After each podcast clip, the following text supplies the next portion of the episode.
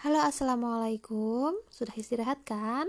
Kita lanjut. Tadi sudah belajar SPDP Sekarang kita belajar Pendidikan Pancasila dan Kewarganegaraan. Kompetensi dasar 3.3 Menelaah keberagaman sosial budaya masyarakat. Silahkan anak-anakku bisa membuka LKS-nya halaman 79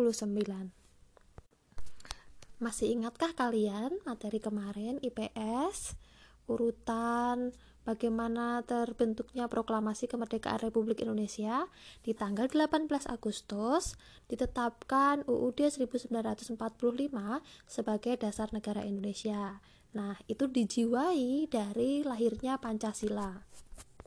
Bagaimana peristiwa lahirnya Pancasila? Mari simak penjelasan berikut ini. Pancasila berasal dari bahasa Sanskerta, yaitu panca dan sila. Panca artinya lima dan sila artinya dasar. Jadi Pancasila berarti lima dasar atau lima asas. Istilah Pancasila itu telah dikenal sejak zaman Majapahit, yaitu terdapat pada kitab Nagara Kartagama karangan Pu Prapanca dan kitab Sotasoma karangan Empu Tantular. Dalam kitab Sotasoma, Pancasila berarti berbatu sendi yang lima atau pelaksanaan kesusilaan yang lima. Bagaimana lahirnya, lahirnya Pancasila? Awalnya dibentuklah di Kuritsu Junbi Kosakai atau dikenal dengan BPUPKI. BPUPKI itu kepanjangan dari Badan Penyelidik Usaha-Usaha Persiapan Indonesia yang bertugas untuk menyampaikan semua kebutuhan menjelang kemerdekaan Indonesia. Ini sebelum tanggal 17 Agustus 1945 ya.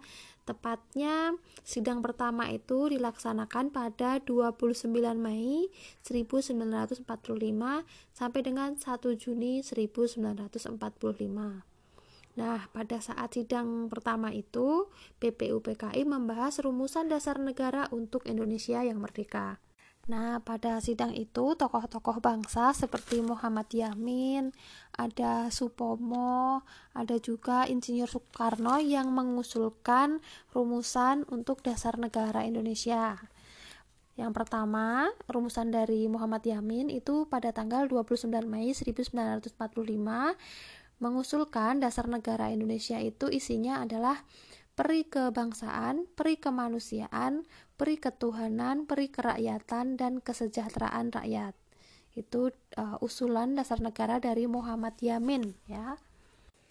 Lalu usulan dari uh, Supomo itu pada tanggal 31 Mei 1945 mengusulkan yang satu yang pertama, persatuan, dua, kekeluargaan, tiga, keseimbangan lahir dan batin, empat, musyawarah, lima, keadilan sosial.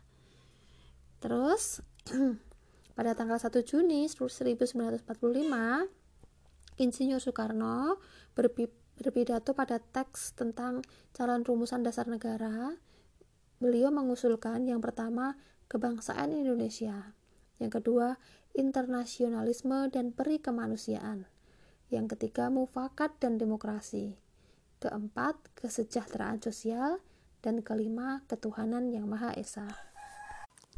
Itulah tiga usulan dari tokoh-tokoh bangsa tentang bagaimana rumusan dari Pancasila itu sendiri. Nah, pada tanggal 18 Agustus 1945, disahkanlah Undang-Undang Dasar 1945 pada sidang Panitia Persiapan Kemerdekaan Indonesia atau PPKI yang yang tadinya PPUPKI memang namanya sudah diganti menjadi PPKI. Termasuk pembukaan Undang-Undang Dasar 1945. Nah, di dalam pembukaan UUD 1945 termuat isi rumusan prinsip dasar negara yang disebut Pancasila, tepatnya pada alinea keempat yang berbunyi sebagai berikut. 1. Ketuhanan yang Maha Esa 2. Kemanusiaan yang adil dan beradab 3. Persatuan Indonesia 4. Kerakyatan yang dipimpin oleh hikmat kebijaksanaan dalam permusyawaratan perwakilan. 5. Keadilan sosial bagi rakyat Indonesia. Nah, sehingga Pancasila itu sebagai dasar negara kita ya, itu ada uh, yang ada ada lambangnya, itu lambangnya burung Garuda ya, itu ada maknanya. di leher ada 14 helai burung 45 maaf itu menandakan tahun kemerdekaan Indonesia tahun 1945 lalu sayapnya pada sayap itu ada 17 helai bulu. Itu menandakan apa menandakan tahun kemerdekaan eh bulan sorry tanggal kemerdekaan Indonesia. Lalu helai pada bulu di bawah perisai itu ada pang, pada pangkal ekor itu ada, ada 19 ya. 19 itu menunjukkan tahun 1900 yang atas tadi 45 ya berarti 1945 lalu 8 helai pada uh, bulu pada ekor di bawah itu ada 8 helai itu menunjukkan bulan kemerdekaan Indonesia.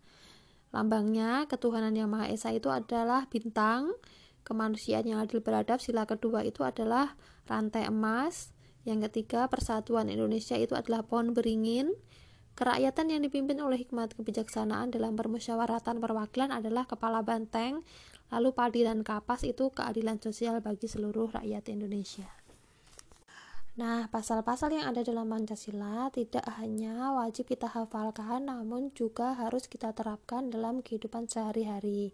Contoh sikap yang sesuai dengan pengamalan sila-sila pada Pancasila adalah gotong royong. Budaya gotong royong dapat memberikan manfaat bagi kehidupan bermasyarakat, berwarga negara, di antaranya adalah sebagai berikut. Yang pertama, meringankan beban pekerjaan yang harus ditanggung. Jadi pekerjaan kalau dikerjakan secara bergotong royong maka akan terasa lebih ringan. Yang kedua, menumbuhkan sikap sukarela, tolong menolong, kebersamaan, kekeluargaan antar sesama anggota masyarakat. Yang ketiga, menjalin dan membina hubungan sosial yang baik dan harmonis. Yang keempat, meningkatkan rasa persatuan dan kesatuan nasional. Nah, berikut ini adalah ciri-ciri masyarakat yang terlihat dari kebiasaan masyarakat kita yang gemar melakukan gotong royong. Masyarakat Indonesia memiliki jiwa sosial serta rasa kebersamaan yang tinggi. Masyarakat Indonesia juga memiliki sikap yang gemar untuk saling tolong-menolong, lebih mementingkan kepentingan bersama dibandingkan kepentingan pribadi, memiliki hubungan kekeluargaan yang kuat dan menjadi dasar persatuan, beragam, mampu bekerja sama dalam harmoni. Ini berarti masyarakat Indonesia memiliki tingkat toleransi yang baik. Lalu bagaimana penerapan nilai-nilai Pancasila di lingkungan sekolah? Contohnya, menghormati dan menghargai sesama teman, tolong menolong, menolong teman tanpa membedakannya, menumbuhkan semangat persaudaraan, seperti kita tahu, semboyan bangsa kita adalah Bhinneka Tunggal Ika, yang artinya berbeda-beda tetapi tetap satu jua. Nah, berikut ini adalah contoh yang mencerminkan uh, kebhinneka Tunggal Ikaan itu tadi ya di daerah tempat tinggal kita.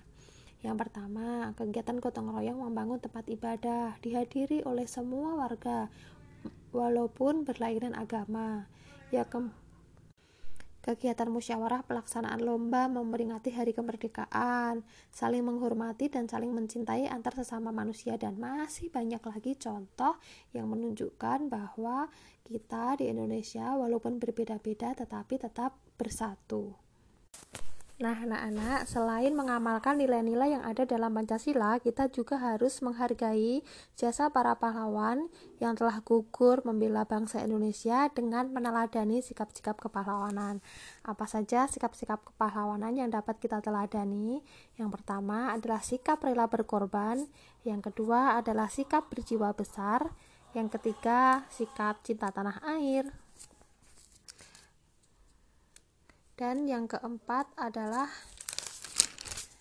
sikap berani dalam kebenaran. Nah, itulah empat contoh sikap yang dapat kita teladani dari para pahlawan yang telah gugur membela bangsa dan negara. Sekian pembelajaran pendidikan kewarganegaraan pada pagi hari ini. Kita lanjutkan materi bahasa Indonesia besok pagi ya. Sekian, wassalamualaikum warahmatullahi wabarakatuh.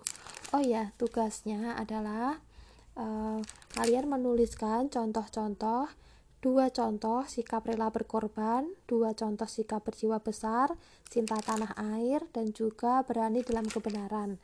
Kalian tuliskan di buku, lalu kalian foto dan kirim ke Bu Dewi. Sekian.